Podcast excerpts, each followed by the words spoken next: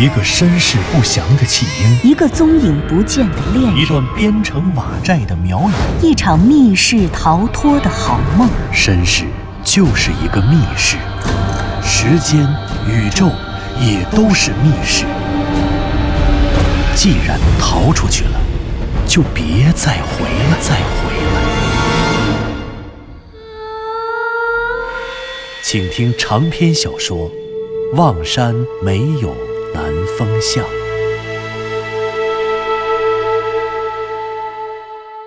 第五十二集。向南风一行三人在雍家村的围墙内发现了一口被人挖出后又插进土里的古代棺木。在棺木的侧面，棺材板和棺木箱体之间露出了一个大约五厘米左右的缝隙。左和子听见了向南风的话，仿佛是听到了自己心中的恐惧像从棺材中飘出的幽灵。他如此清晰地钻进自己的耳朵，如此清晰地钻进了自己的心里。那种让人窒息的恐惧感，仿佛从那五厘米的口子里蒸腾出来，笼罩着整个密林，把人压得喘不过气了。哎，怎么回事？究竟是谁来过这里？向南风指着棺材旁边被砸断的石碑，指着石碑断裂处新鲜的断裂带问道：“可是，他在问谁呢？问湘西谷主吗？还是问左和子？”他们俩与向南风一同来到这里，一同看见了这块墓碑和墓碑上新鲜的断裂带。向南风不知道，他们又怎么会知道呢？向南风这种自言自语式的提问，仿佛是将问题抛给了一位冥冥之中游荡在这坟茔上空的守护者，那位守护着雍家村秘密的守灵人。向南风的话，把刚刚才心神平静下来的左和子又吓了一跳。南风哥，你别吓唬我！我吓唬你干嘛？你看这断裂带多新鲜呀，这分明就是刚刚被砸碎的吧？也不一定是刚刚吧。这石碑的材质是花岗岩，在所有常见石材当中，花岗岩的密度最高，硬度也最大。普通的水流啊、风啊，还有阳光，想腐蚀花岗岩岩体，确实不那么容易。要想在花岗岩上弄出点岁月的痕迹，起码得个大几十年。所以。这也不一定就是最近才砸开的，师兄，你是说，可能是几十年前被砸开的？可能吧，都有这个可能。不，不可能。即使这石碑你说的对，有可能是前几天砸开的，也有可能是前几年、前几十年砸开的。可是刚才棺材后面那些土，那土层你看见了吧？我刚刚。用丛林刀往地上插，没有被挖过的地方，我只插进去几厘米。可是棺材后面被挖开的地方，我一插就可以把刀插到底了呀。岁月侵蚀花岗岩虽然很慢，可岁月想让土层沉积，这总要不了多久吧？下个三五场雨就足够了。可是你看那土，那是一场雨都没下过的样子，所以这说明肯定有人在不久之前来过一次，才把棺材从土里挖出来了。对，师兄，我也觉得南风哥说的有道理。有道理，不过这地方实在不是思考问题的地方，咱不能在这儿想啊，抓紧时间搜集证据、找线索才是真的。对对对，湘西谷主说的对，我们别多想了，赶快干活，找证据、找线索，然后赶快撤退。嗯，那咱们先看看石碑上的字吧。师兄，你快看一下石碑上写的什么呀？这里写的是。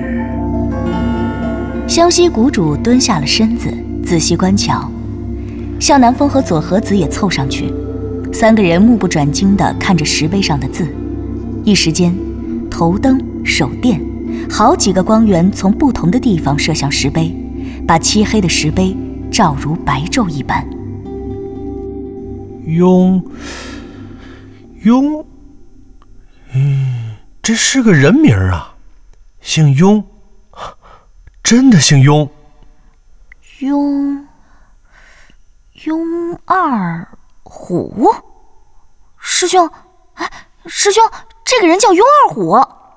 是，下面这好像是个日期，天天启天启六年八八月八月初四，南风。天启六年八月初四，对，雍二虎，天启六年八月初四，太棒了，太棒了！这里果然是雍家村，果然是第一现场。向南风激动的有些不能自已，他终于印证了雍家坟的传说，并且在这里竟然还真的发现了新的线索：一个叫雍二虎的雍家族人，一个带有明确纪年的年月日。显而易见。这个发现令湘西谷主和左和子也同样喜出望外。湘西谷主一边乐一边和左和子说：“左和子，记，快记下来，雍二虎，天启六年八月初四。” 我早就记下来了，师兄。左和子，我问你，你应该读过明史吧？或者你记不记得明朝的年代对应的公元纪年？嗯。这个我当然知道，明朝后期一共有五位皇帝，五个年号：明穆宗朱载垕隆庆，明神宗朱翊钧万历，明光宗朱常洛太昌，明熹宗朱由校天启，明思宗朱由检崇祯。这个天启六年就是公元一六二六年。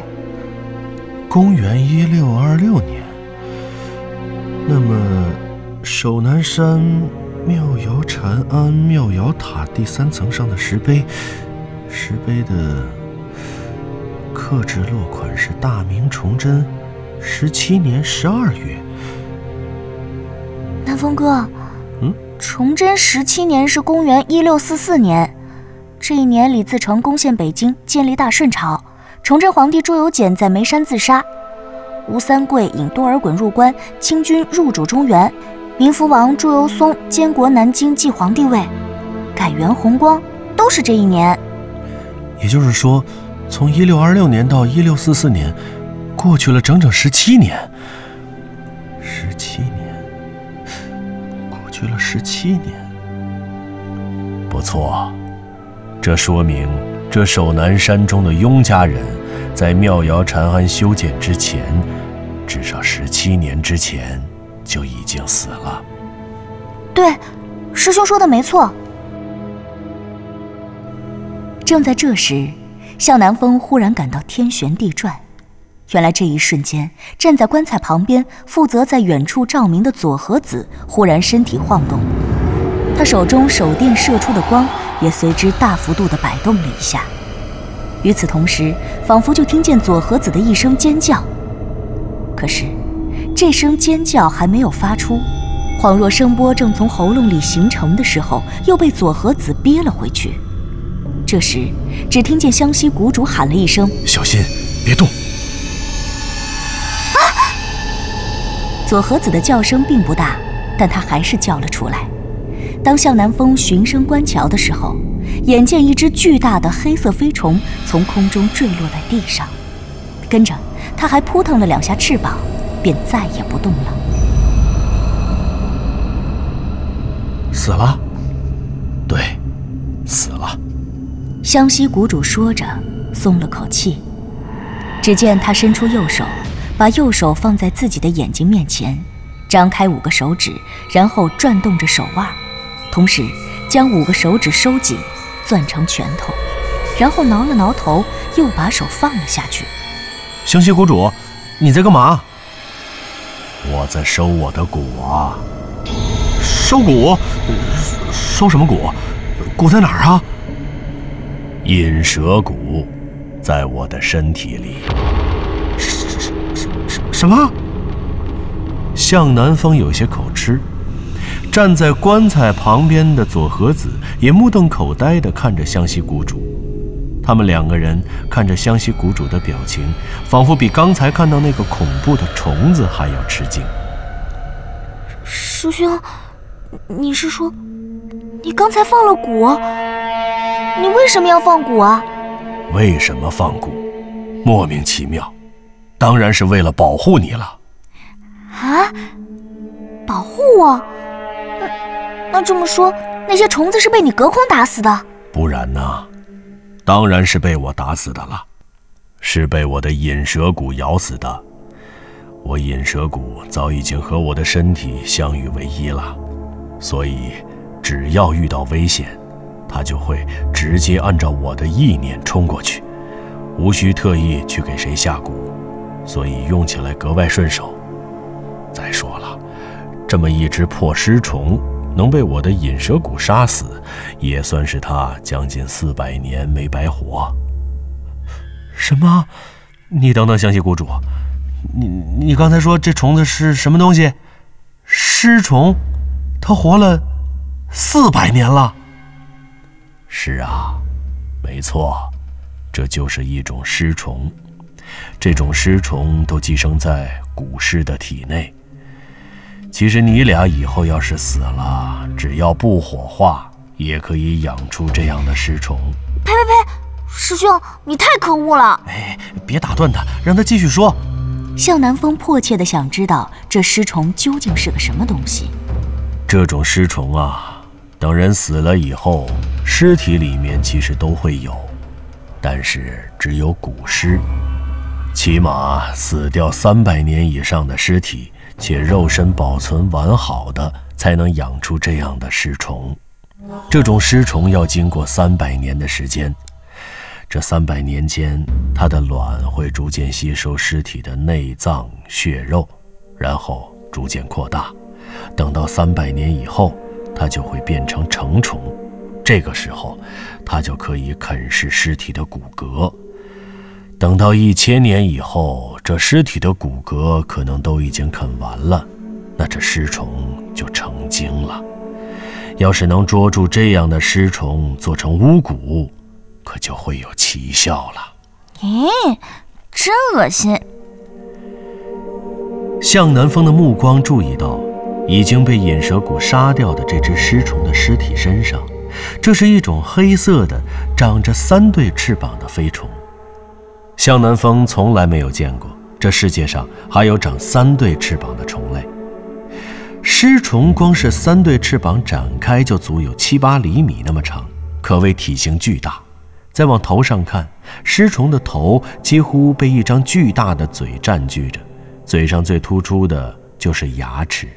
可令人难以想象的是，这尸虫居然长着五颗利齿，这五颗利齿错落有致，三颗在上，两颗在下，每一颗都足有一厘米那么长，尖锐无比，堪称是昆虫中难以想象的血盆大口。向南风起初还对湘西谷主所说的话有些怀疑，虫子能吃掉尸体的内脏和血肉，这尚可理解。但虫子怎么可能吃掉骨头、敲骨吸髓呢？直到向南风看见这五颗牙齿，才意识到湘西谷主所言不虚。哦，好悬啊！这要是让他扑到左和子的脸上，后果不堪想象啊！向南风想着，心有余悸地咽了咽口水，然后调整了一下自己慌乱的心神，问道：“湘西谷主，刚才幸亏你反应得快。”不过说真的，你这巫蛊术可真够厉害的。是啊是啊，刚才吓死我了，吓得我差点没叫出声来。左和子显然真的被吓得够呛，向南风看他脸都白了。可是，三个人当中，只有救人的英雄湘西谷主最震惊。他低下头，竟然用手去拨弄那只死去的虫子，然后自言自语地说。奇怪了，奇怪了，这尸虫怎么会在这里呢？怎么，有什么不对吗？向南风也凑了过去。那尸虫的五颗利齿撅在黑色硬壳的前部，相貌可真是吓人。我也说不好，就是感觉这地方真是不一般。总觉着这么古老的尸虫，它不该出现在明朝的古墓里。以前一直以为这种尸虫上古时代就应该灭绝了才是。算了算了，不想他了。南风，你怎么样？我我我怎么样？是我挺好的呀。怎么了？